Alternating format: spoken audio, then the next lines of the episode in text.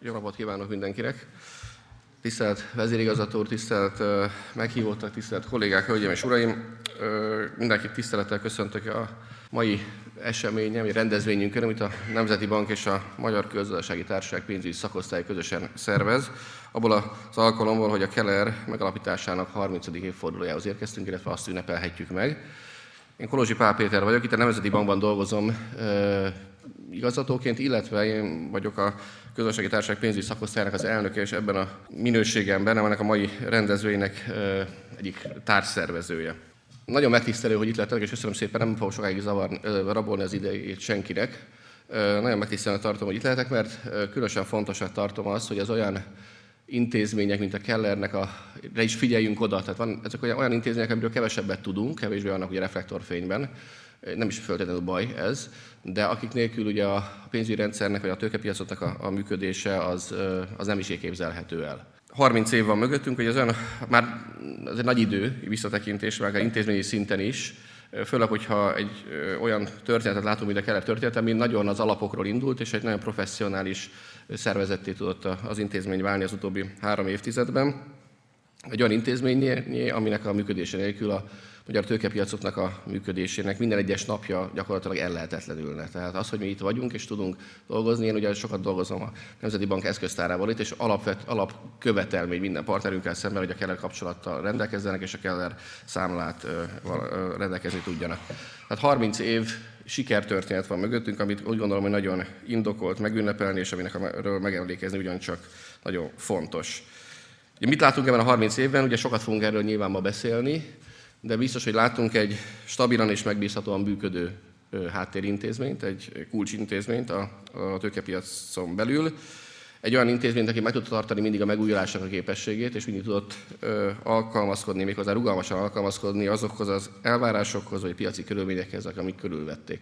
És ez a nagy siker egy ilyen intézmény esetében is, és azt gondolom, hogy ezért miért méltó az, hogy itt ilyen, ilyen szép számban összegyűltünk, és erről a 30 évről, a három évtizedről meg tudunk emlékezni. Már csak azért is, mert ez egy olyan intézmény, amit, mint mondtam, kevesebbet tudunk róla talán, kevesbe van a, a reflektorfényben, de nagyon fontos, és azok az intézmények, akik viszont ugye az első sorba, sor, sorban vannak itt a magyar tőkepiacokon, vagy tőkepiacon, azok pedig nagyon sokat tudtak belőle profitálni. Legyenek szó, legyen szó hitelintézetekről, kibocsátó vállalatokról, vagy bármilyen más befektetési vállalkozásról, ezek mind-mind nyertesei voltak a Keller utóbbi 30 évének, és annak a munkának, amit a, a, a Keller betöltött, vagy annak a szerepnek, amit a Keller be tudott tölteni a magyar tőkepiacokon. Tehát azt gondolom, hogy köszönjük szépen ezt a három évtizedet, és gratulálunk ehhez a munkához, amit a Keller el tudott végezni, és azt is gondolom egyben, hogy, hogy bizakodva tudunk a jövőbe tekinteni, mert nyugodt szívvel számolhatunk arra a munkára, amit a Keller a háttérben végez, de mindig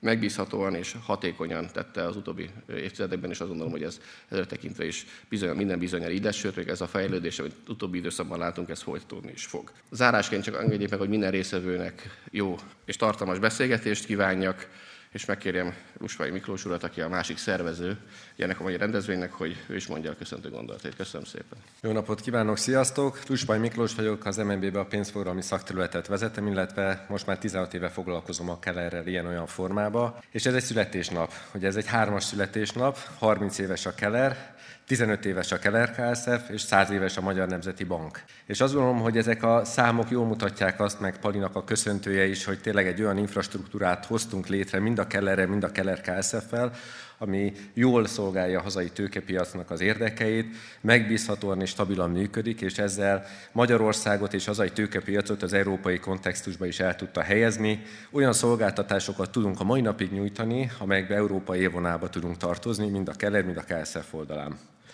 Ugye 93-ban alapították meg a Keller csoportot, közép-kelet-európában, régiában elő elsőként jött létre, az, hogy a tőzsdétől elválasztva történt meg a clearing, és gyakorlatilag minket követtek itt a régióban. Nyugat-európai példát követtük, de gyakorlatilag Európának ezen felében mi voltunk a lista vezetők, mi voltunk az elsők, akik ezt bevezették, és ez sikeres volt, mert minket követett Közép-Kelet-Európa. Nagyon hosszú ideige a Keller adta a Közép-Kelet-Európai Értéktár Szövetségnek az elnöki tisztségét, majd pedig ez beolvatta az Európai Szövetségbe.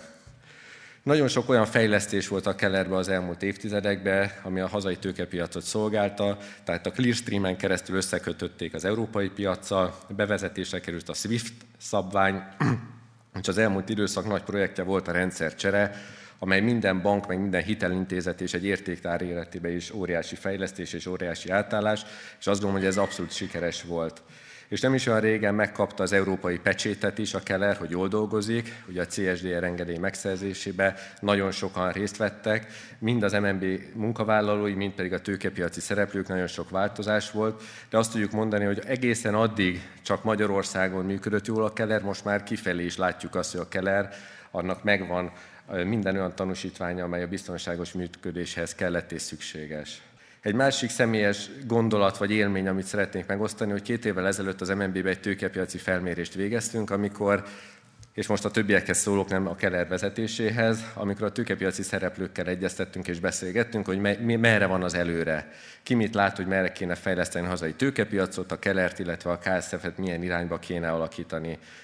És nagyon sok érdekes információt kaptunk, de mindig beszélgetésből az jött ki, hogy nagyon szeretnek a Kellerrel dolgozni. Hogy a Kellerben mindig egy olyan szakmai tudás van, egy olyan szakmai bázis van, aki, akit érdemes fölhívni, akire érdemes gondolni, akivel érdemes számolni, és azt éreztük nagyon érdekes módon, mert ugye több szereplővel is szoktunk beszélgetni, nem csak a tőkepiacon, hanem pénzpiacsal, hogy egy olyan szeretet áradt a Keller iránt, ami túlmutat talán azon, hogy a jogszabály megfelelőség az biztosítva van, hanem tényleg egy olyan, olyan kollegiális, már-már baráti viszony van ezen a piacon, ami mindenképpen azt gondoljuk, hogy példaértékű és előremutató. És az utolsó gondolatom pedig az, hogy amit mi szoktunk mondani, hogy nem szeretjük ezt a szürke eminenciás kifejezést, hogy akkor jó a, a háttér infrastruktúra, hogyha nem hallunk róla, de valójában nagyon kevesen hallottak a Keller csoportról olyan értelemben, hogy sose volt headline a hírekbe, nem voltak leállások, minden esetben a tőkepiacnak a biztonságos és stabil, gördülékeny működést segítették. Tehát azok a kollégák, akik ott dolgoznak, azt gondolom, hogy teljes elköteleződéssel végezték a munkájukat az egész tőkepiac érdekébe, és azt gondolom, hogy megérdemlik ezt a kisebb ünnepséget. Nem sokára lesz egy nagyobb Keller által szervezett nagyobb szabású ünnepség, de így a közgazdász társaság meg a Magyar Nemzeti Bank úgy érezte, hogy mindenképpen ezzel a kis mini konferenciával érdemes megköszönni a Keller munkavállalóinak az eddigi munkáját, és, és akkor ezzel zárom én a köszöntőmet, és akkor a menetrenddel kapcsolatban most felkérem majd a vezérigazgató urat, Horváth Gábort, hogy tartsa meg a 20 perces félórás beszédét, ezt követően pedig egy panelbeszélgetésen fogjuk áttekinteni az elmúlt 30 évet, és hogy ki mit gondol a Kellernek a múltjáról, jelenéről és a jövőjéről. Ennyi a megtiszteltetés, és valóban egy megtiszteltetés az, hogy itt állhatok önök előtt, illetve előttetek. Én szerintem tegeződjünk mindannyian. A tőkepiacon ez mindig is egy bevett szokás volt, hogy, hogy a kollégákkal tegeződünk.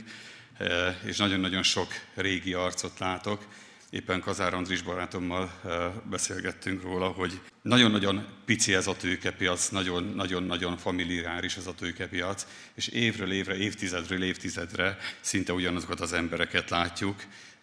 Ami egy picit szomorú is az, hogy a, a, a fiatalodás, a, a fiatalítás az, az, az valahogy itt elmarad nálunk a tőkepiacon, ami igazából ebből nekünk egy, egy, egy szerencsés kimenetel, hogy viszont az a szaktudás, az a szakmai munka, ami itt a tőkepiacon megtalálható, az viszont megmarad.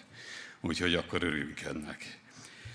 Miért vagyunk itt? A Keller fennállásának 30. évfordulója alkalmából vagyunk itt, és egy, egy eseménysorozatnak ez a, az első eleme azt, hogy, hogy itt megszólalok előtetek, és ezt az előadással megnyissam ezt az eseménysorozatot. Ahogy Miki mondta, Horváth Gábor vagyok a, a Keller vezérigazgatója, már több mint egy éve. Szeretem, kedvelem, pokolian nehéz, de ezt gondolom mindannyian tudjátok. Előadásomban a Kellernek a magyar tőkepiacsal való összefonódását szeretném megmutatni nektek, méghozzá kronológiát alkalmazva. Keller előtti idők, mert hogy Keller előtt is volt idő.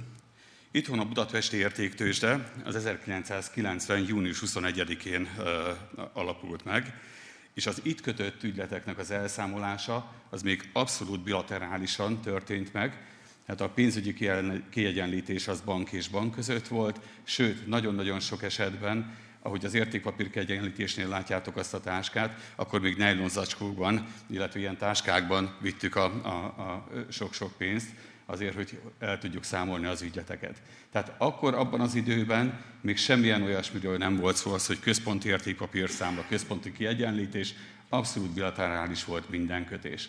Tehát amit az, a budapesti értéktésén is, ahogy látjátok, Ibusz fönt van a, a, a, csúcson, mint első kibocsátás, illetve a privatizációt is, ami elindítja részvény. Ez volt az első kereskedett papír a, a budapesti értéktősdén. Akkor még a Váci úton volt a tőzsde, csak később költözött át a, a, a Vörös téri épületbe, tehát akkor, akkor még abszolút az ősidőket éltük. Az ügyfelek értékpapírszámláit, ahogy mondtam, csak a, a befektetési szolgáltatók, illetve az erre engedéllyel rendelkező bankok vezethették. Központi értékpapírszámla, amivel össze, lehet hasonl- össze lehetett hasonlítani, ahol lett volna egy kontroll, az még nem létezett, az csak később jött. 90-ben volt az IBUS-nak a kibocsátása, és ahogy mondtam, itt a 42 évig szünetelt Magyarországon az ilyen típusú tőkepiac, úgyhogy ez a, a, a tőzsdének is, illetve a tőkepiacnak és a privatizációnak volt egy ilyen előszele is hivatalos premierje. 91-ben meglendült a tőkepiac, jöttek olyan értékpapírok, mint a Steel, Bombon, Hemingway, Zalakerámia, ezt követően a Panonplast, Matáv, Richter, Danubius. Ezek mind-mind a tőzsdére mentek, és ott kereskedtek. 1992. december 1-én megjelent a kárpótlási jegy is, mint kereskedett termék, és a kárpótlási jegy, nem tudom, hogy tudjátok de még mindig tőzsdei termék. 8-án volt legutoljára kereskedésben, de 440 forinton kereskedett a kárpótlási jegy. Hogyha emlékeztek rá, négy évig eh, folyamatosan emelkedett a kárpótlási jegynek a, a, a, az állam által kiszámított értéke, és 1740 forinton állt meg, úgy emlékszem, 1994-ben. 93. A magyar tőkepiacon a Keller alapítása egy szükségszerű űrt töltött be. A fejlett nyugati országokban már mind létezett, ahogy Miki is említette, ez a típusú elszámolás, ahol mindenki a saját elszámolóházával és értéktárával tudta megoldani, ami központi és centralizált kiegyenlítést tudott biztosítani. Ebben a környezetben lett életre hívva Magyarországon is a Keller, a központi elszámolóház és értéktár, akkor még két funkciót látott el. Ez történt 1993. október 22-én. Jelentős mérföldkő volt, sosem volt még ilyen a magyar tőkepiacon, hiszen így lett átlátható, illetve költséghatékony a magyar tőkepiac. Az új nemzeti infrastruktúra létrehozásával teremtődött meg az a stabilitás, ami utána mind a magyar, mind pedig a nemzetközi befektetők számára egy sokkal-sokkal biztonságosabb elszámolást, illetve sokkal biztonságosabb magyar tőkepiacot tudott biztosítani. Ahogy látjátok, az akkori és a jelenlegi tulajdonosi struktúra minimálisan változott. Ami változás történt, az, hogy a budapesti árutősde 2005-ben beolvadt a budapesti értéktősdébe, és így alakult ki igazából az a, az a tulajdonosi struktúra, amit látok itt 2024-ben. 94. A Keller létrehozta és elindította a korlátozott pénzforgalmi rendszerét, és ezáltal biztosította, hogy az értékpapírügyletek pénzoldali elszámolása is most már a Kelleren keresztül tudott megvalósulni. Megkezdődött ugyancsak ebben az évben a budapesti értéktőzsdén a határidős tőzsdei kereskedés, ami ugyancsak egy olyan mérföldkő volt, amit, amit külön kellett tanítani. Emlékszem, Szeles Nóra volt ennek a határidős kereskedésnek még a, az első kikiáltója, akkor még nyílt kikiáltásos rendszerben voltak egyébként ezek a kereskedések, én még kiabáltam is a tőzsdén, csopokot adtam el a könyvnek, kettő darabot, kollégával is találkoztunk ott szerintem a tőzsdei platformokon. Tehát 94-ben a határidős elszámolásokat is meg kellett oldanunk, illetve ezeknek az ügyleteknek, ezeknek a derivatívnáknak a nyilvántartását is.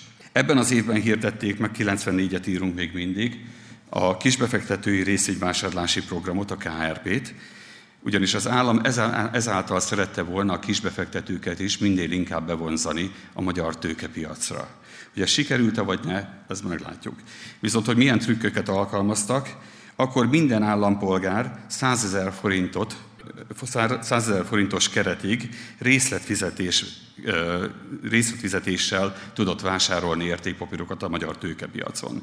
Illetve ugyan ebben az évben a KRP programhoz kapcsolódóan a, a kárpótlási jegyek, az alanyi jogú kárpótlási jegyekért is elkezdték felajánlani a privatizáció keretében kibocsátott részvényeket. 95-ben a Keller átvette a béttagok tőzsdeforgalmi számláinak kezelését, Ebben az évben valósult meg a Keller életében az első cross-border elszámolás, tehát innét kezdve már nemzetközi értékpapírügyleteket is ö, tudtunk bonyolítani.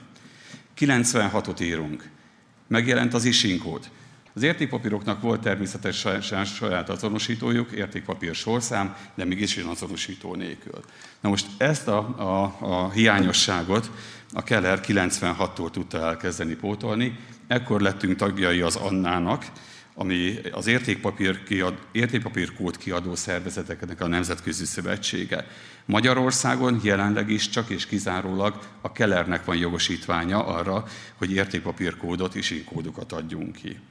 Ebben az évben indult el a Keller életében a részvénykönyvvezetés is, tehát innét kezdve tőzsdei cégek, illetve akár még tőzsdén kívüliek és ZRT-k, enyerték tudnak nálunk részvénykönyvet vezetni. 1997. Az állampapírkereskedelmet támogatva a Keller bevezette a napon belüli többszöri kiegyenlítést. Ma ezt így kimondva, tehát egy kicsit furcsának tűnik az, hogy naponta többször is ki lehet egyenlíteni. Valóban régebben naponta egyszer lehetett csak, és akkor még nem is volt DVP, tehát akkor még csak fogtranszakciókról beszéltünk. Ugyancsak ebben az évben letétkezelőként segítettük a Matávot, hogy a New Yorki értéktősdére ki tudjanak menni, és dual listing keretében ott tudják kereskedni a Matáv papírokat is. Nagyon nagy fordulópont 1998, ugyanis a Keller részvényeinek átalakítása, tehát a fizikai részvények átalakítása keretében megszületett az első dematerializált értékpapír. Innét a fizikai értékpapírok mellett és az immobilizált értékpapírok mellett megszületett ez a harmadik értékpapír forma is. Talán kevésen emlékeztek rá, de régen az állampapírok egy része az immobilizált formában került kibocsátásra, ami azt jelenti, hogy minden állampapírból egy darab címletet nyomtattak ki, összevont címletet, és utána ezt letétbe helyezték a Kellernél, Keller értéktárában, és utána ez a címlet onnét kezdve már csak elektronikus formában a számlákon jelent meg, de minden állampapír kinyomtatásra került. Tehát, hogy milyen tőzsdi kívüli e, tranzakciótípusok vannak. FOP, Free of Payment ügylet esetén ott az ügyfelek egymással bilaterálisan egyeznek meg, és egymással tisztázzák az ügylet, ügyleteknek a részeit. Itt az értéktárnak semmilyen garancia szerepe, garanciális szerepe nincsen. Az egyetlen egy feladata az, hogy csak akkor tudja eltranszferálni az értékpapírt, hogyha az az értékpapír számlán jelen van. Against payment ügyletek, ezek a, a DVP, itt középen a, a kis alsó táblánál, ez a delivery versus payment, illetve a receive versus payment ügyletekre gondolunk. Ezeknél az ügyleteknél itt már az értékpapír kiegyenlítés, illetve a pénzkiegyenlítés, ezek már egymás függvényei. Azaz, Hogyha az egyik nem teljesül, tehát az értékpapírügylet kiegyenlítése nem tud teljesülni, addig a másik teljesítése sem tud megtörténni. Ezáltal a Keller, mint garantőrbe tud lépni ebbe az értékpapír elszámolásba, és egy sokkal-sokkal biztonságosabb, valóban olyan kereskedési, illetve kiegyenlítési modellt tudott létrehozni, ami itt Magyarországon eddig unikális volt. Legalul a kapcsolt FOB, ez több néven is szerepel, jelenleg linkelt FOB, korábban DVD, ez a Delivery versus Delivery ügyleteket takarja. Ez az az ügylettípus, amikor is értékpapírt értékpapírra lehet cserélni. Tehát nem csak pénzre, hanem értékpapírt értékpapírra. Erre is volt a, a, a Kellerben, illetve van a Kellerben lehetőség. És akkor megint az éveket nézve. 1999. Az év legjelentősebb eseménye a valós idejű bruttó elszámolási rendszernek, a Bibernek a, a, a, az elindítása. Itt rögtön már a Keller is csatlakozott a Weber rendszerbe, és ennek köszönhetően 1999-től már a Kellerben is DVP elszámolást tudtunk létrehozni, azaz ekkor tudtunk elindítani. Természetesen nem csak az állampapírokra, hanem minden kellerben lévő értékpapír típusra, tehát legyen az állampapír, kötvény, vállalati kötvény, befektetési jegy vagy részvény DVP tudtunk elszámolni a piacon. 2001. Az állampapírokon kívül vállalati kötvények, illetve hitelviszony megtestesítő értékpapíroknál bevezettük a T plusz 2-es elszámolást. Ez is most megmosolyogtató, hogy T plusz 2, de hogyha emlékeztek rá, T plusz 5 volt eredetileg ezeknek az elszámolása. 2002. Itt a nemzetközi trendeket követve november 18-án a részvények esetében T plusz 5-ről átálltunk T plusz 3-ra. Nem voltunk kellően merészek, de ez is egy óriási lépés volt a tőkepiac életébe. Eleinte mindenki úgy gondolta, hogy ez lehetetlen, ennyi idő alatt nem lehet szállítani, főleg külföldi befektetők által, de sikerült. Ugyancsak ebben az évben vezette be a Keller a tűzsei elszámolásnál azóta is alkalmazott multinettó elszámolási kiegyenlítési formát. Erről viszont majd később fogok beszélni.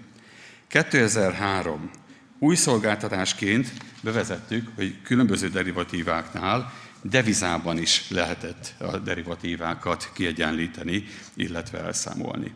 2004 elejétől megszerezte a Keller a szakosított hitelintézeti engedélyét, és ennek köszönhetően ugyan korlátozottan, de pénzügyi tevékenységgel tudta támogatni a magyar tőkepiacot és a kiegyenlítéseket. 2005, ahogy már említettem, ekkor olvad be a budapesti értéktősdébe a budapesti árutősde. Itt a Keller szerepe az volt, hogy a garanciavállaláshoz kapcsolódó biztosítékrendszert biztosította. És el is értünk a Keller jelenleg ma is működő modelljéhez. Most írunk 2008-at.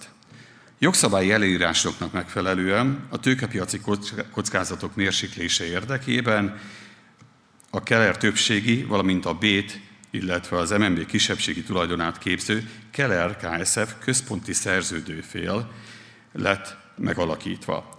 Ennek az elsődleges feladata, hogy garantálja az általa kiszolgált kereskedési helyszíneken az elszámolásokat. Ugyancsak ebben az évben a BÉT azonnali részvénypiacán elindult az investment, illetve a turbocertifikátok kereskedése, ami megint egy unikum volt a magyar tőkepiacon, és ebben a Keller ugyancsak kivette a részét. 2009. január 1-én indult el a Keller KSF-nek a, a, a tevékenysége, onnét tudott központi garantőri feladatokat ellátni a tőkepiacon. A központi szerződőfél, illetve az értéktári funkcióknak a szétválasztása ez nem csak egy, egy törvényi kötelezettség volt, viszont így valósult meg az elszámolási, illetve a kiegyenlítési rendszernek a szétválasztása, azaz két kockázati szegmenst hoztunk létre. 2010-ben a Keller csoport elindította, és itt a Keller KSF-re gondolunk, az energiapiaci clearing szolgáltatásokat. Megkezdődött a budapesti áramtősde első ügyleteinek az elszámolása a KSF segítségével.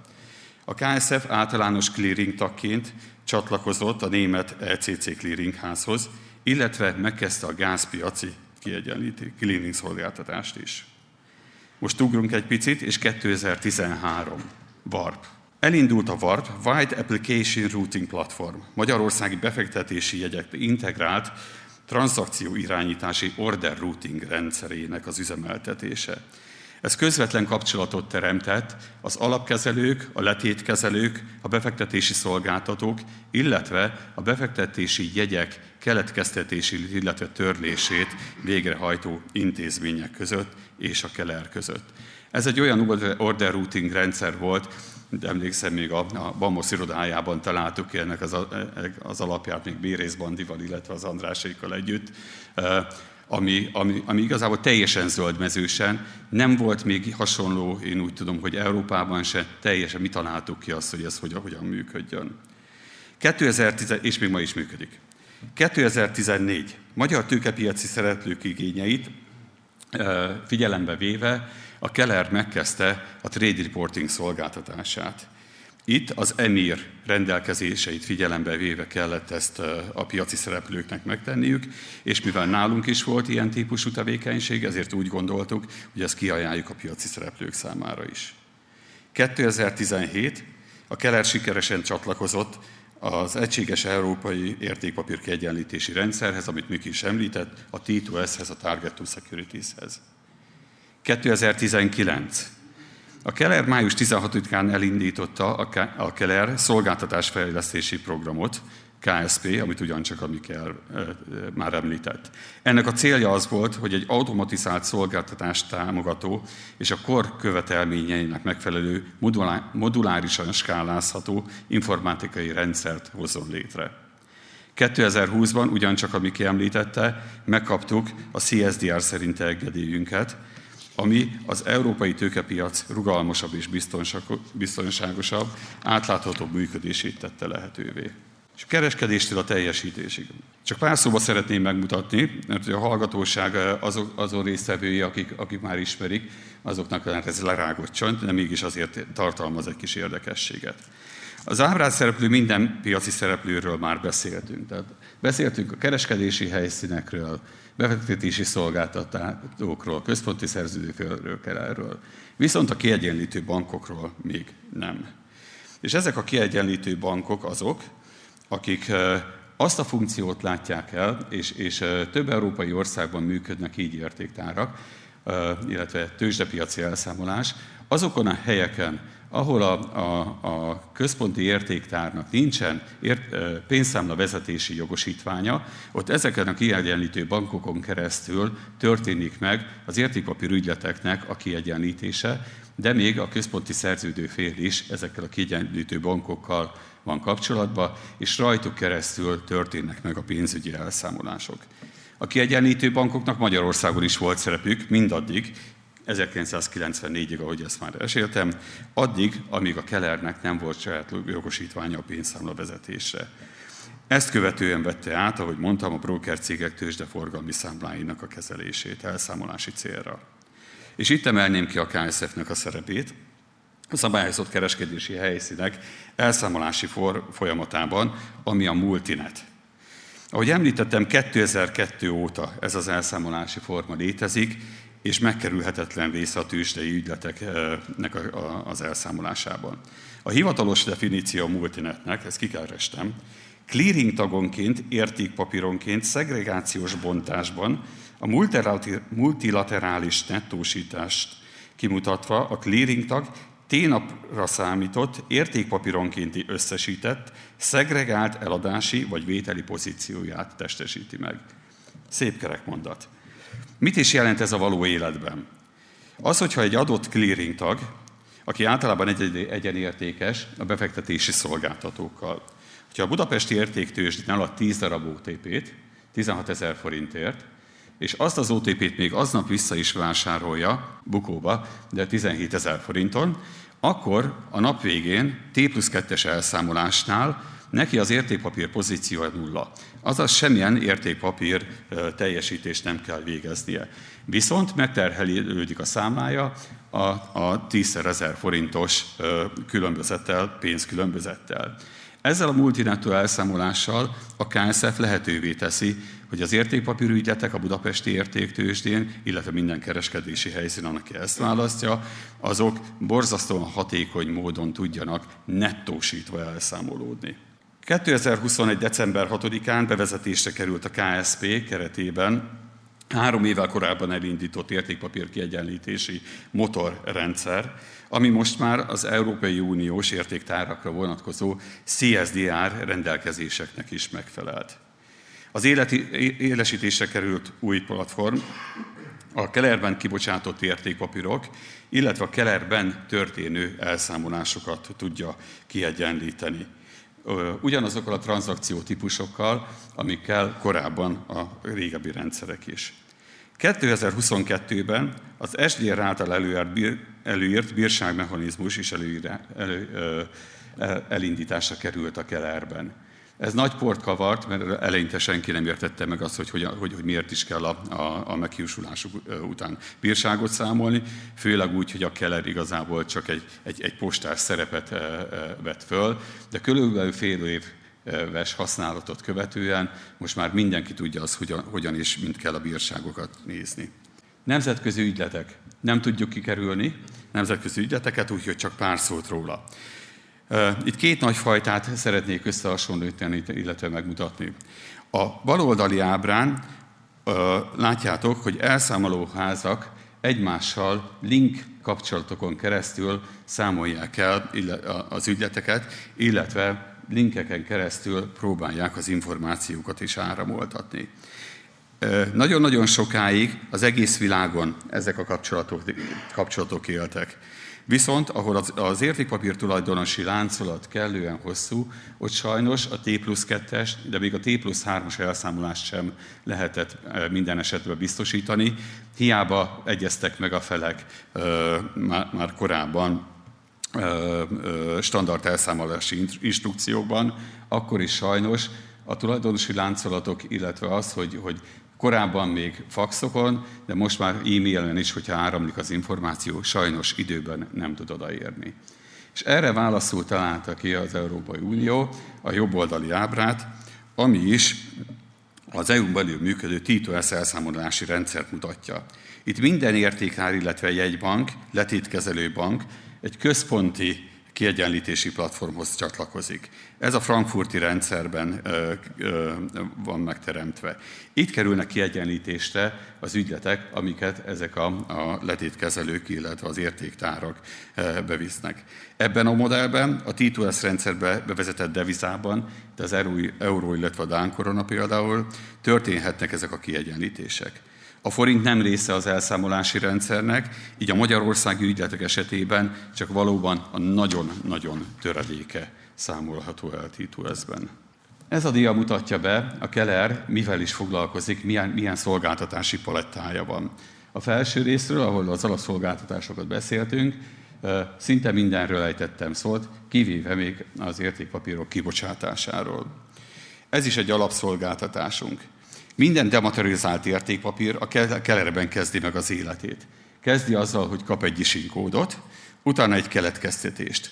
Utána, hogyha kereskedés van az értékpapírból, akkor a kiegyenlítése is a kellerben történik. Jönnek a társasági eseték, események, ahol szükség esetén átalakítás, split, reverse split, szétosztás, összeolvadás, részeget törlés is lehetséges az értékpapírok életében. És hogyha az életciklus az értékpapírnak a végére ér, például lejárat, akkor a kelerben kerül törlésre az értékpapír. Amiket ugyancsak még nem említettem, az alsó rész, illetve csak részlegesen említettem, a kiegészítő szolgáltatások. Ezek keretében végezzük a részvénykönyvvezetést, ahogy mondtam, közgyűlések szervezését is vállaljuk, illetve fizető ügynöki tevékenységet is tudunk végezni. Ahogy már mondtam, nemzetközi értékpapírpiacon is részt veszünk, illetve van még mindig ugyan egyre csökkenő mennyiségben, de fizikai értékpapírok kezelése is.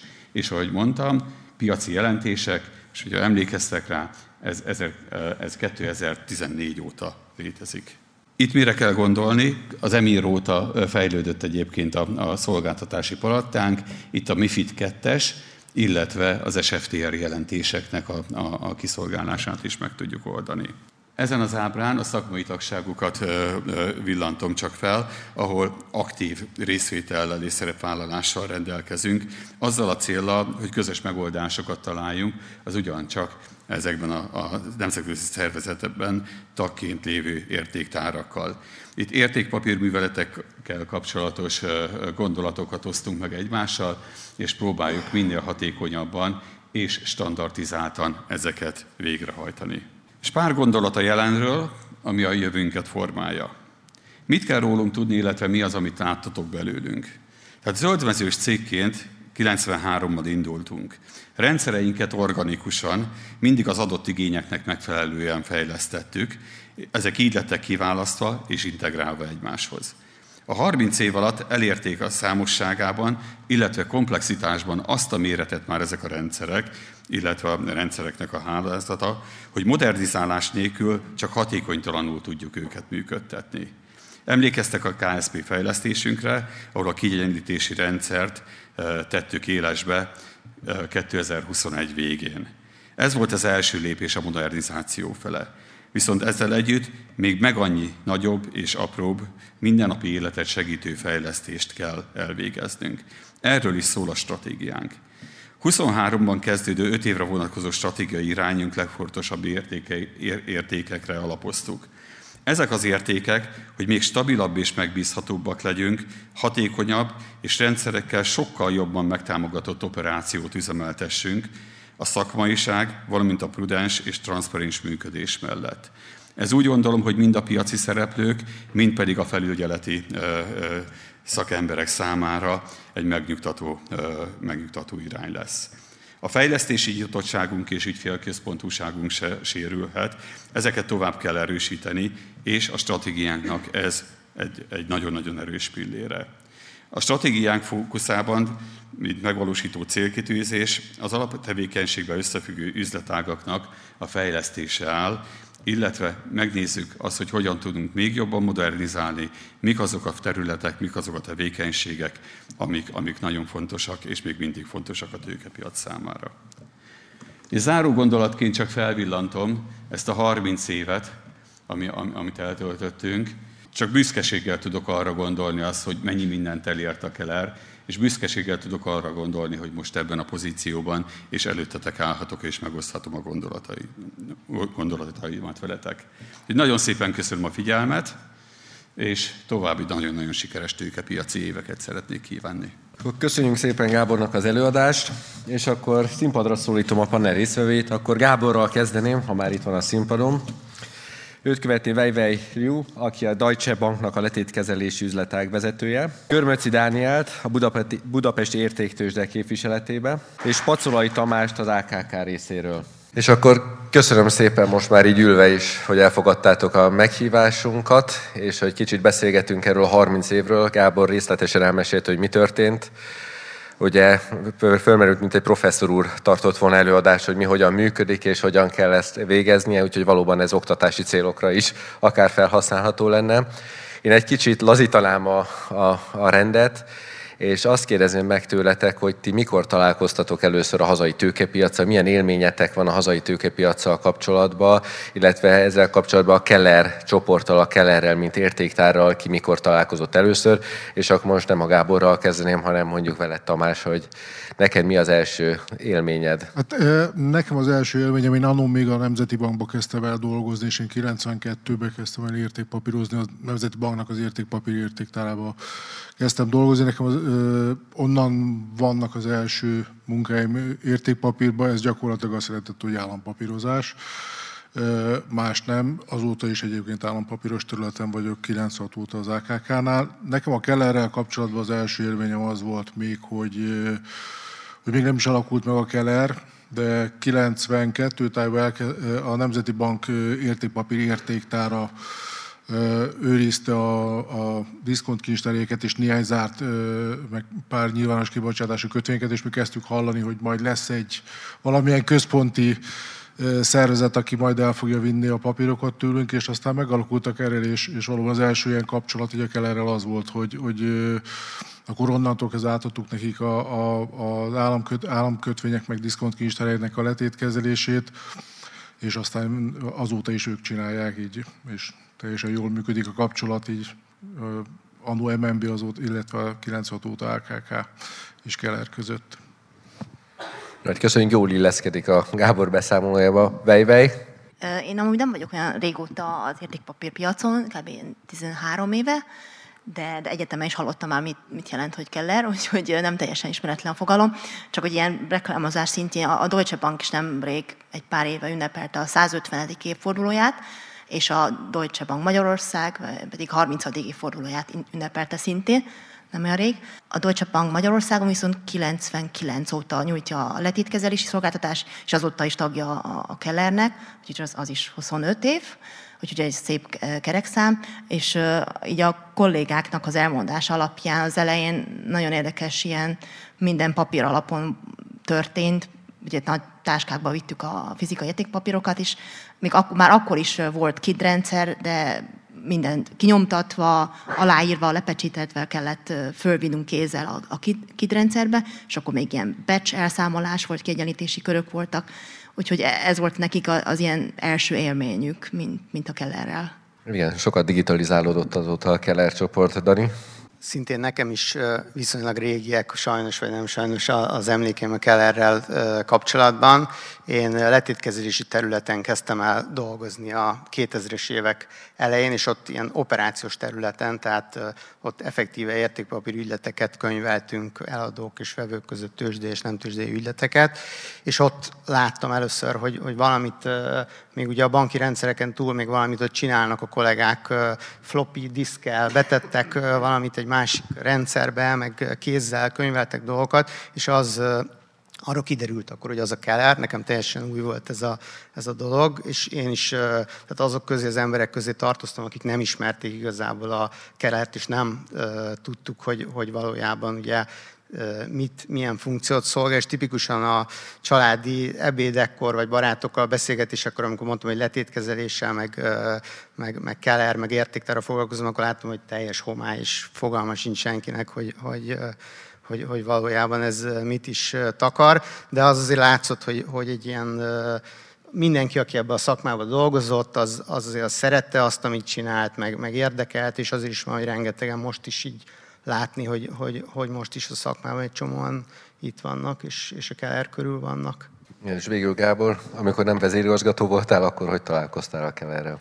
Én 94-ben találkoztam először a Kellerrel, én akkor kezdtem a pályafutásomat, akkor még CABB kreditánstált értékpapír RT-hez szegődtem el, értékpapírkereskedőnek. Viszont a cégnek az volt a, a filozófiája, hogy az alapoktól kell mindent megtanulni, úgyhogy az első napjaimat kárpótlási jegyek lyukasztásával töltöttem.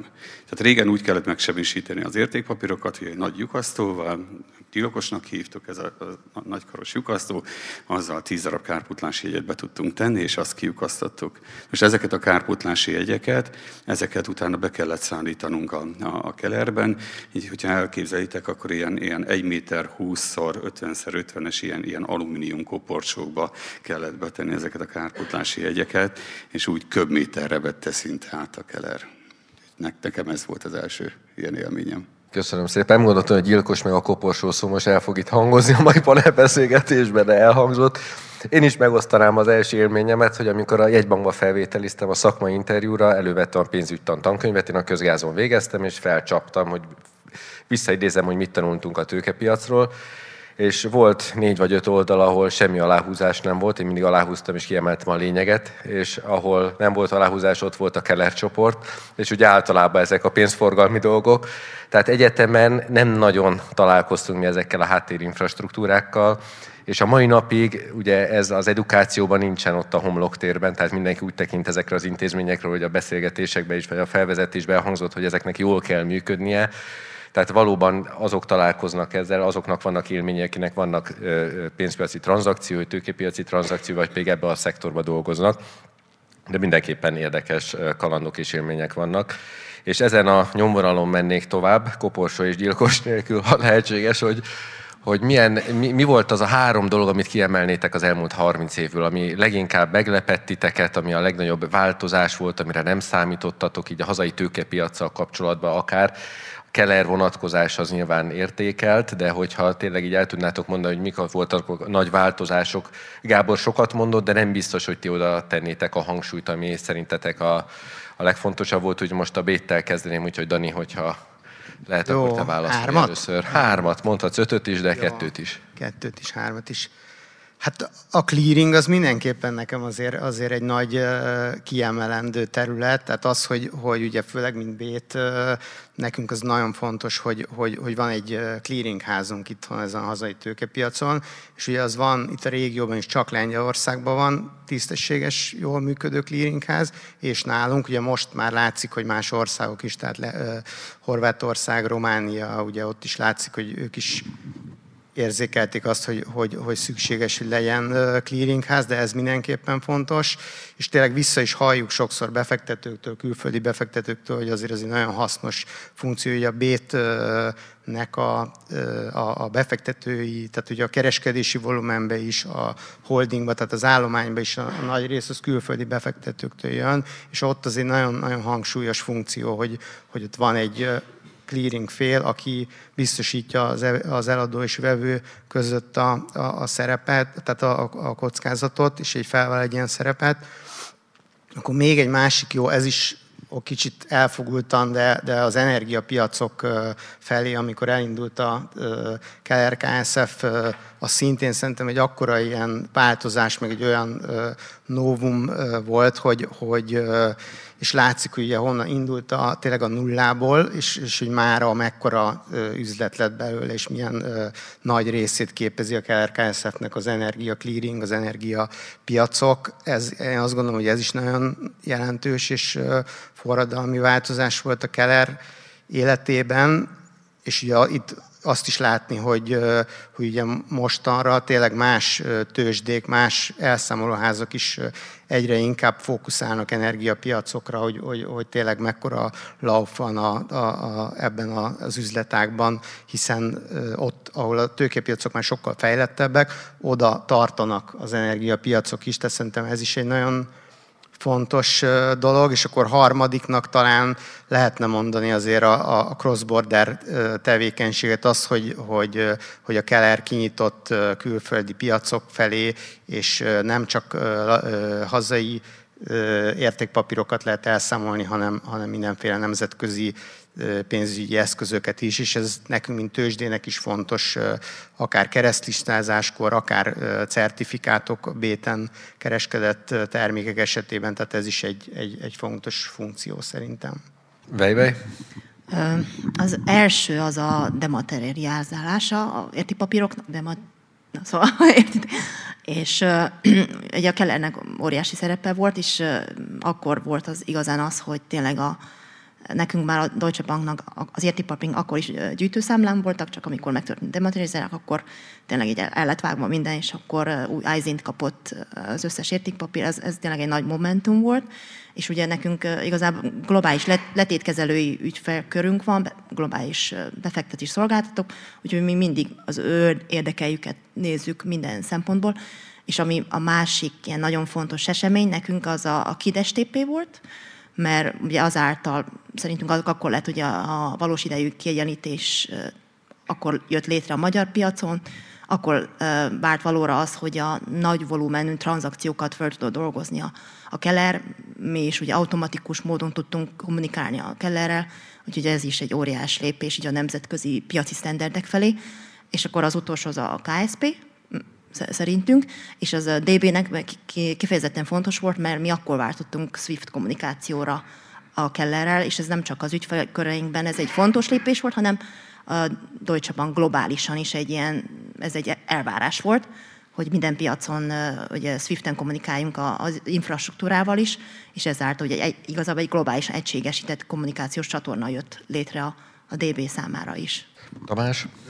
Hát ugye nálunk az AKK-nál, mint a magyar állam finanszírozásával megbízott intézmény, ugye ebből a szempontból mindig is kiemelt partner volt a Keller, hogy, hogy működjön, mert ugye a, a magyar államnak mindig is célja volt az, hogy a lehető, az adósságon belül lehetőleg nagyobb része forintba legyen, és likvid eszközök, tehát ez innentől kezdve értékpapírt jelent, forint értékpapírt, és hát az elmúlt 30 évben a Keller azért folyamatosan jól biztosította a munkákat, nem voltak ö, ilyen rendszerleállások, szolgáltatások azok úgy működtek, ahogy kellett. Ö, ha ígért új szolgáltatásokat, új fejlesztéseket, ezek azért megtörténtek. Erre lehetett építeni folyamatosan az elmúlt 30 évben, hogy, hogy nem a banküzemi részen fog megcsúszni mondjuk a, a dolog, hogy valamilyen termék nem tud működni. Ugye itt az AKK-nál 96-ban kezdett el az AKK operatívan adósságkezeléssel foglalkozni, hogy már maga az aukciókat, a lebonyolításokat is ők csinál, mit csináltuk. Ezzel soha nem volt gond a Keller oldalán az automatizáció, amikor megjelent a KID, amikor megjelent, hogy elektronikusan lehet beküldeni megbízásokat, azok óriási segítségek voltak nekünk is, meg, meg az összes piaci szereplőnek ahogy bővült az adósságkezelésnek a, a, a funkciója, tehát például a 2000-es években elkezdtünk repózni, mind ö, amiatt, hogy a partnereknek esetleg papír szükségletük van, hogy az a rendelkezésre állási repó, vagy az AKK-nak a, a, a állampénzének a likvid, rövidtávú likviditásán, ugye a likviditási repókat is csinálunk napi szinten. Ezek mind-mind azért tudtak létrejönni, mert van egy működőképes clearingház, aki már a 2000-es években is tudott például T0-val üzleteket kötni, lehetett akár napi likviditást is ö, kezelni azzal, hogy ott van a keller, tudunk repózni, gyakorlatilag a piacnak a likviditása múlik az, hogy mennyire lehet ezeket a műveleteket csinálni, nem arról szól, hogy a banküzem az, az tudja támogatni, vagy sem, vagy akár későbbiek során a, a csereaukciók egyre jobban kiemelt szerepe van az adósságkezelésben.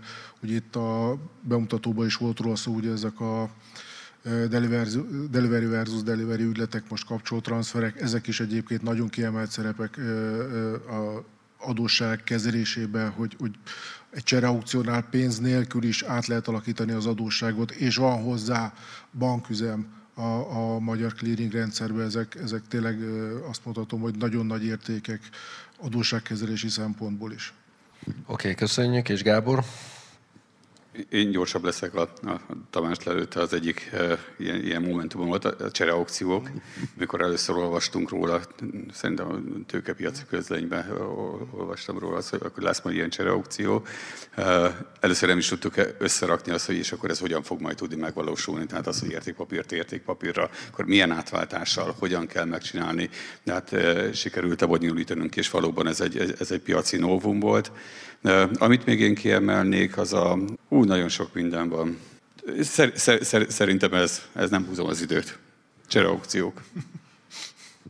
Jó, azért húzz az időt, mert akkor te kapod az első kérdést megint ide hogy a piacra ugye együttműködik a Keller csoport. A piacnak adtok szolgáltatásokat, ugye Vejvej mondta, hogy mi, mik mondjuk a KSZP mennyire jó volt, ugye, hogy a operációt átalakította, modernizálta a folyamatokat, stb. De ti például a piactól milyen olyan visszajelzést kaptatok, amire a piacnak igénye lenne az elmúlt időszakban, amit a piac miatt tettetek meg, és ugye ez lenne mindenki ez a kérdése, hogy a saját intézményében, a saját piacán gondolját, hogy mik azok a fejlesztések, amiknek kifejezetten örültek, hogy a Keller megvalósította, és ezt hogyan kommunikáltátok felé, felé az elmúlt időszakban időszakban? Itt nem fogok spoiler, mert szerintem a piaci szereplőkkel már, már sokat beszéltünk róla, tehát az, hogy milyen törekvéseink vannak, és valóban tehát igazából a jövőnket is afelé szeretnénk egy kicsit elmozdítani, hogy leginkább a piaci szereplők felé próbáljunk megfelelni. Itt a, a hold release funkcionalitás mellett a partial release, az, amit nagyon-nagyon szeretnénk megvalósítani, és tervezésben véve, hogy ebben az évben ezt meg tudjuk oldani, akkor ugyancsak egy, egy, egy új hiányosságunk, amire megtaláltuk a módot, hogy, hogy meg tudjunk felelni neki, még a KSP, illetve a CSDR-t megelőzően, a, akinek volt egy olyan funkcionalitása, ahol, ahol üzeneteket is lehetett küldeni, megjegyzéseket lehetett küldeni befektetési szolgáltatók között az adott értékpapír kiegyenlítéshez kapcsolódóan. Ezt a funkcionalitást, ezt le kellett kapcsolnunk, mivel a CSDR ezt, ezt nem engedélyezi, hogy, hogy ilyeneket közvetítsünk az ügyfelek között, viszont most megtaláltuk annak a módját, hogy ezt vissza tudjuk úgy tenni a rendszerbe, hogy nem, nem, nem, nem magához a tranzakcióhoz, de mégis a tranzakcióhoz kötötten, de megint tudjuk majd szolgáltatni a, a piaci szereplőknek. Ez, ez jellemzően a, a, a, a kisebb befektetési, befektetési szolgáltatóknál e, érdekes, ahol a, a bekerülési árakat az ügyfeleknek az azonosítását tudja ez a, a funkcionalitás segíteni. Köszönöm. Bét oldaláról mit emelnétek ki, hogyan támogatta a tőkepiacokat a Keller? Az, azt mindenképpen aláhúznám, hogy, hogy van egy tök jó kapcsolat a Bét és a Keller között, tehát hogyha ha mi, nekünk bármi olyan termékfejlesztési, vagy a, a, a tagjainkon keresztül jön bármilyen olyan kérés vagy fejlesztési igény, ami, amiben jövőt látunk, akkor, akkor azt arra abszolút nyitott volt, és nyitott a Keller, tehát alapvetően jó ez a fajta közös munka. És hát a legnagyobb dolgok azok, azok azt gondolom, hogy, hogy lehet, hogy, hogy már részben elhangzottak amúgyban, tehát az, hogy, hogy a különféle tagok legyen az egy kisebb broker cég, vagy legyen az egy nagy banki hátterű szereplő, automatikusan tud kommunikálni a, a Kellerrel, és, és elégedett a, a, a, a flott napi ügymenettel, az úgy általában azt gondolom, hogy az a legfontosabb szempont. Itt megint csak azt hangsúlyozva, hogy egy kis nyitott piac vagyunk, tehát az, hogy, hogy és a, az egy befektető ugye eldönteti azt, hogy egy bemegy egy adott piacra, vesz ott valamit, vagy az neki túl bonyolult, túl, túl nehéz, nincsenek meg a szükséges fejlesztések, és elmegy valahova teljesen máshova. Ezért én azt gondolom, hogy ebben jól szerepel folyamatosan a Keller, hogy, hogy, hogy a befektetők felé egy jó, könnyű hozzáférést ad, legyen az bárhol a világon az a befektető. Vejvej?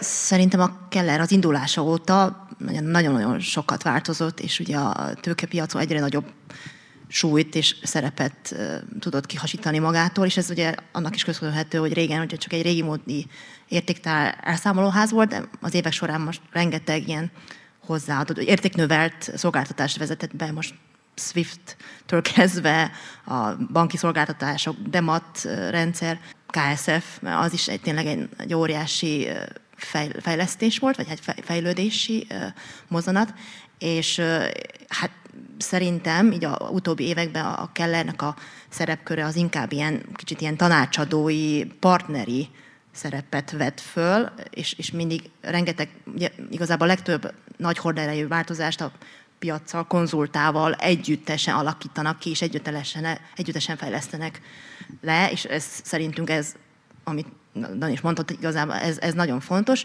Most csak egy példát említek, hogy egy többkörös clearing, azt is tényleg a, a, a, a KSF nagyon szorosan a piaccal, konzultával, ugye több, többkörös ilyen interjú által együtt lett kialakítva, és, és tényleg jól is működik, ahogy, vagy, ahogy látjuk. Szóval szerintünk ez nagyon fontos. A jövőre nézve, hát nyilván továbbra is szerintünk egy ilyen biztonságos, stabil működést az az alap, amivel ugye a befektetünk a bizalmát, azt meg tudja tartani. Hát másfelől pedig szerintünk nagyon fontos, hogy a Keller ilyen vezető szerepet vállaljon a, ez a tőkepiac, vagy ez a Capital Market Union, ez a tőkepiaci uniónak a ugye, megvalósításában szerintünk a Kellernek tényleg döntő szerepe van, és, de erről tudunk később beszélni a későbbi. És Tamás, záró? Nekünk az AKK-ban eddigi jövővel kapcsolatban konkrétan nincs olyan újdonságunk, ami esetleg így a Kellert így meglepni. De én azt tudom mondani, hogy a múltbeli tapasztalatunk az volt, hogy ha valami újdonsággal jött ki az AKK, ami lehet, hogy az AKK-nak volt újdonság, lehet, hogy a, a magának a clearingháznak, és azt láttuk, hogy rugalmasan tud, és, és gyorsan és időben tud a kell reagálni. Tehát itt gondoljuk legutóbbi olyan dolog, amikor az AKK valami nagyon speciális dolog jött ki a MÁ plusszal, ami értékpapírba fizet kamatot, ott ugye az indulás és az első kamat fizetés alatt fél év telt el, és a Keller egyébként ennél a papírnál a, a fő kifizetőhely, és, és sikerült műszakilag úgy felkészülniük, hogy tényleg azt lehet mondani, hogy hónapok voltak arra, hogy legyen kész, akár a csereakciót mondhatom ilyennek, amit már ugye többször emlegettünk itt, de mondjuk olyanok, amikor kijöttünk belföldi eurókötvényel, devizakötvényel még nem volt ilyenünk, volt rá megoldása, napi értékesítésbe csináltuk, ugye ez még máig is működik, igaz, most már csak a kincstár árulja a papírt, tehát mi e-, ezt vettük észre, hogy ha valami újdonság van, és, és szeretné a, a, az AKK az állampapírpiacon csinálni ezt az adott dolgot, újdonságot, akkor a Keller ebből a szempontból meglehetősen jól és gyorsan föl tud készülni arra, hogy, hogy tudja nyújtani ezeket a szolgáltatásokat. És reméljük, hogy ez így is fog maradni. Igen, bízunk benne. És záró kérdés felé közeledve, mit gondoltok, mit hoz a jövő? Tehát az alapító atyágonon büszkék lennének a mostani Keller csoportra, és arra, amit elért a tőkepiacon. Ugyanakkor forrong a világ, digitalizáció, beszélgetünk mindenféle olyan blokklánc megoldásról, ami elsősorban az, az értékpapírpiacokat alakíthatja át, Amerikában a T plusz 1-es elszámolásról, hogy mit gondoltok, hogy hol leszünk akár 30 év múlva, 10 év múlva, 20 év múlva, a YouTube mindent megőrez, úgyhogy ennek fényébe kérem, hogy gondoljátok át a válaszotokat. Tehát milyen kihívásokat láttok, mit gondoltok, hogy a Keller csoport hol fog tartani, mi az, amire nektek akár szükségetek lenne, mi az, amit ti láttok nemzetközi viszonylatban, amivel érdemes lenne talán foglalkozni, vagy mi az, amit ti jósoltok az egy tőkepiac szempontjából. Akkor tőkepiacsal kezdjünk, akkor megint te kérlek. Biztos, hogy, hogy vannak régi meg új kihívások a Keller előtt, tehát azt gondolom, hogy, hogy, hogy, hogy az informatika, a, a mindenfajta digitalizációval kapcsolatos, már most is nagyon jelenlévő kihívások, azok, azok itt lesznek a Kellerrel a jövőben is, az, az, az szinte biztos, tehát akár a blokkláncra, hogyha gondolunk, akár a cyber security kérdésekre, hogyha ha gondolunk, azt gondolom, hogy ezek, ezek egyre nagyobb, látszik már most is, hogy, hogy, hogy egyre fontosabbak, és ez, ez valószínűleg nőni fog. Valóban a, az, hogy, hogy leszűkül a, egyre inkább a kereskedés és az elszámolás közötti időintervallum, ez, ez, ez, ez is egy trend, amivel én biztos vagyok benne, hogy a Keller, Keller is meg fog ennek felelni, és, és, és ezzel, ezzel a trenddel fog menni a jövőbe is. És tényleg az, hogy megint, egy, egy, hogyha egy, egy informatikai, ilyen általánosabb észrevétel, hogy a, a, régi, most meglévő rendszereknek a fenntartása, a működtetése, és ezek az új, új eszközök, új instrumentumoknak a kezelésére a kétféle másfajta rendszerek, és ezeknek a akár a, a tőke, meg befektetés szükséglete, ez, ez mind azt gondolom, hogy, hogy itt lesz a, a, az értéktárakkal is, a, a, a kellerrel is, de, de én biztos hogy benne mondom, ahogy eddig is, hogy, hogy ez, ez, ez szuperul meg lesz ugorva. Köszönöm, Vejvej.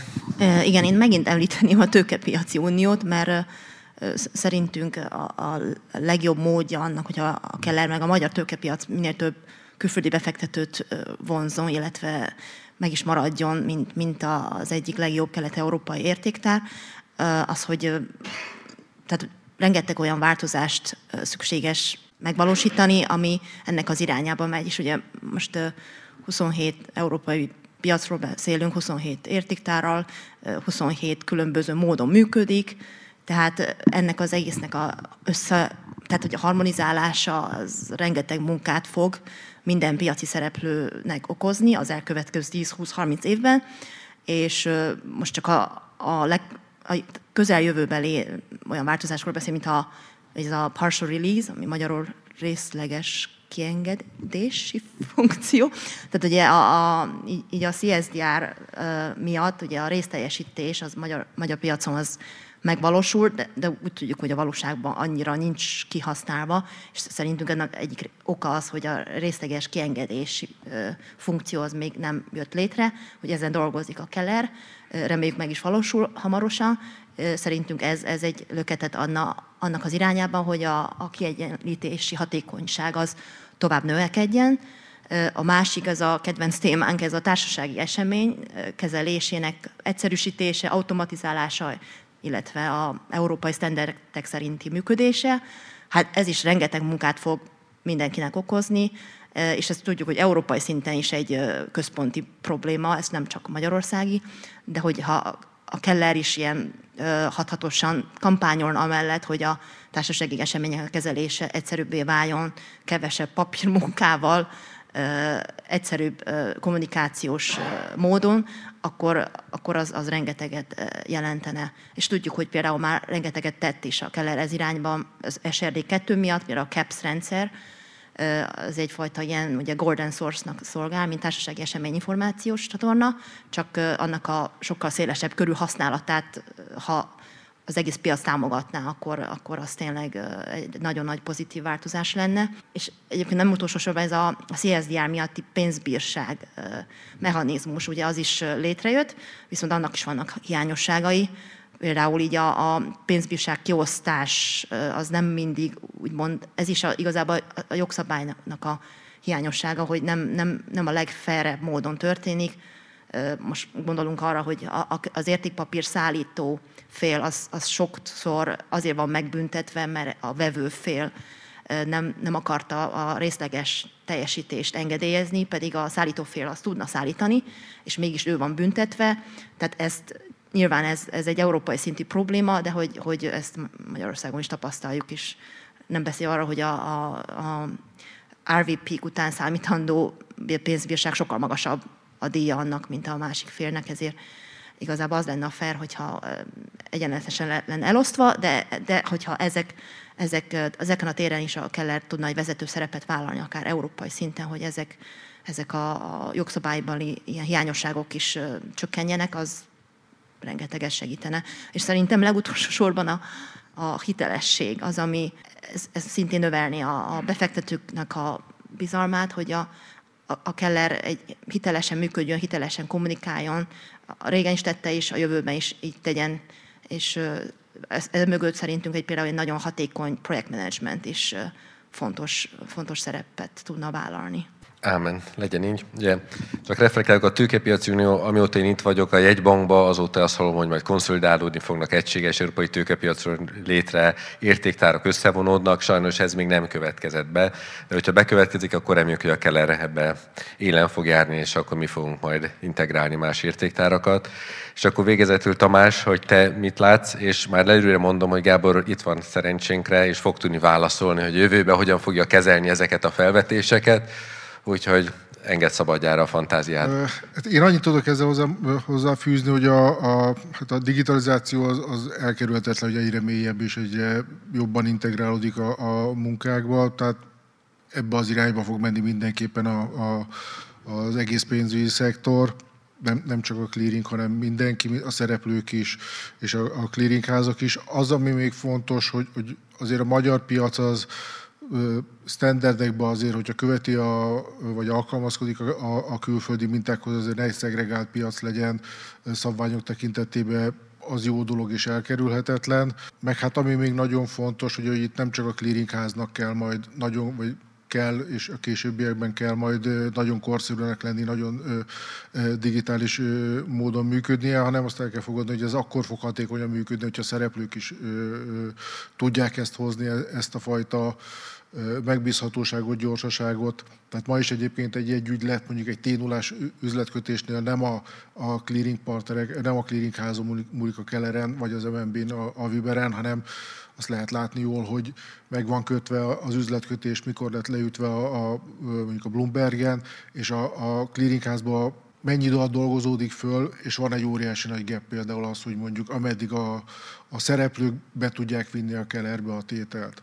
Hát ma például egy, egy t 0 üzletkötésnél nem elsősorban az a gond, hogy a clearingház vagy a, a, a pénzforgalmi szolgáltató, a Nemzeti Bank mennyi idő dolgozik, hogy másodpercben, tíz másodpercben dolgozik, de nagyságrendileg lassabb például a, a szereplők, ez mindenkire vonatkozik ránk is, meg az összes szereplőre is. Tehát azért ebbe a digitalizáció, gyorsulás, egyébben itt azért a, a, a bankoknak, broker cégeknek is, AKK-nak is mindenkinek azért van szerepe, hogy ez, ez valójában egy nagyon gyors rendszerré váljon. Jó, köszönjük szépen, és akkor Gábor kérlek, hogy válaszolj ezekre, hogy hogyan tervezitek be ezt a következő évekbe, illetve hogy te hogy látod a Kellernek a jövőjét, hogy mi a víziótok, hol lesz mondjuk a Keller 5-10 év múlva ilyen szerencsés helyzetben vagyok, meg megint az, hogy magamnak elkezdtem jegyzetelni, miket emelnék ki, és mindannyian igazából egy, egy, egyet egyet cherry alapján ö, hoztatok. Tehát én is, amit kiemelnék, tehát a, a, a kersznek a szerepe, illetve a, a, a társasági egysemények harmonizációja, igen. Tehát van ilyen törekvés, nagyon szeretnénk ezt megvalósítani és tehát igazából ahol még így visszacsatolnék, tehát ez a hitelesség, hogy valóban, tehát hogy minél többet a piaci szereplőkkel beszélni, minél többször, és minden, valóban minden piaci szereplővel, tehát legyen itt akár másik infrastruktúra, akár piaci szereplőnek veszem egyébként a, a, a felvigyázókat, felügyeletet is. Tehát, hogy, hogy egy nagyon-nagyon szoros kommunikációt kell nekünk továbbra is fenntartani, és megosztani azokat a törekvéseket, illetve kérdéseket, akár még félelmeket is, amik, amik bennünk munkálnak, hogy valóban együtt tudjunk Nagy Isten egy ilyen unió fele menni. Tehát a Kepszet kiemeltem Golden Source, ta, ta, talán tíz éve már, már próbáljuk ezt kialakítani, így Keller szinten, meg Magyarország szinten. Sajnos mindig elakad, illetve, illetve amit látok az, hogy van, van egy nem akarás bizonyos helyeken, de, de hát azon vagyunk az, hogy hogyha kitesznek az ajtón keresztül, akkor menjünk vissza a, a, az ablakon törekszünk rá, mert úgy látjuk azt, hogy valóban ez egy borzasztóan fontos, fontos történet. Blokklánc. Őszintén megmondom, nagyon kíváncsi vagyok mert, mert, mert hallottam olyat, látni még nem láttam, és, és ezért, ezért vagyok kíváncsi. Tehát uh, hallottam olyanról, ahol ez már működik, és hallottam, ahol már DVP-t meg tudtak csinálni blokkláncon keresztül. Nagyon-nagyon kíváncsi vagyok az, hogy milyen technikai, illetve milyen technológia áll mögötte. Én úgy gondolom, hogy ezt valahol lehet használni, Nem biztos, hogy a tőkepiacnak ez egy, ez egy, ez egy ultimate megoldása, de, de lehet, hogy vannak olyan szegmensek, ahol, ahol tudnánk, főleg itt a Christmas Tree modellben, akár, akár itt az értékpapíroknak a tulajdonosi struktúráját ezen jobban nyomon követni. Kíváncsi vagyok. Kell egy nagyon-nagyon erős szabályozás természetesen ehhez, illetve hát valóban nem a, a, a gombhoz a kabátot, hanem, hanem valóban megtalálni azt, hogy hol tudjuk ezt jól használni. E-voting. Nem beszéltetek e-votingról, de, de ö, nekünk is csillog a szemünk. Tehát nagyon-nagyon érdekes felvetés lenne ezt megvalósítani. Úgyhogy ebben az évben már megpróbálunk tanulmányi utakat szervezni, és, és, és megnézni azt, hogy a világban hogyan működik az e-voting rendszere, és megnézni azt, hogy a magyar jogszabályi környezetbe ezt hogyan tudjuk beintegrálni, illetve hát itt, ami a, a nagy kérdés az, hogy az e-votingot, illetve a, a fizikai jelenlétet a közgyűléseknél, azokat hogyan tudjuk ilyen hibrid megoldásban üzemeltetni, erre milyen technológiák vannak. A világon azért nagyon sok mindent megoldottak, már nyitottak kell lenni. Bírság, igen, a bírság az, ez, az egy nagyon-nagyon fontos tétel.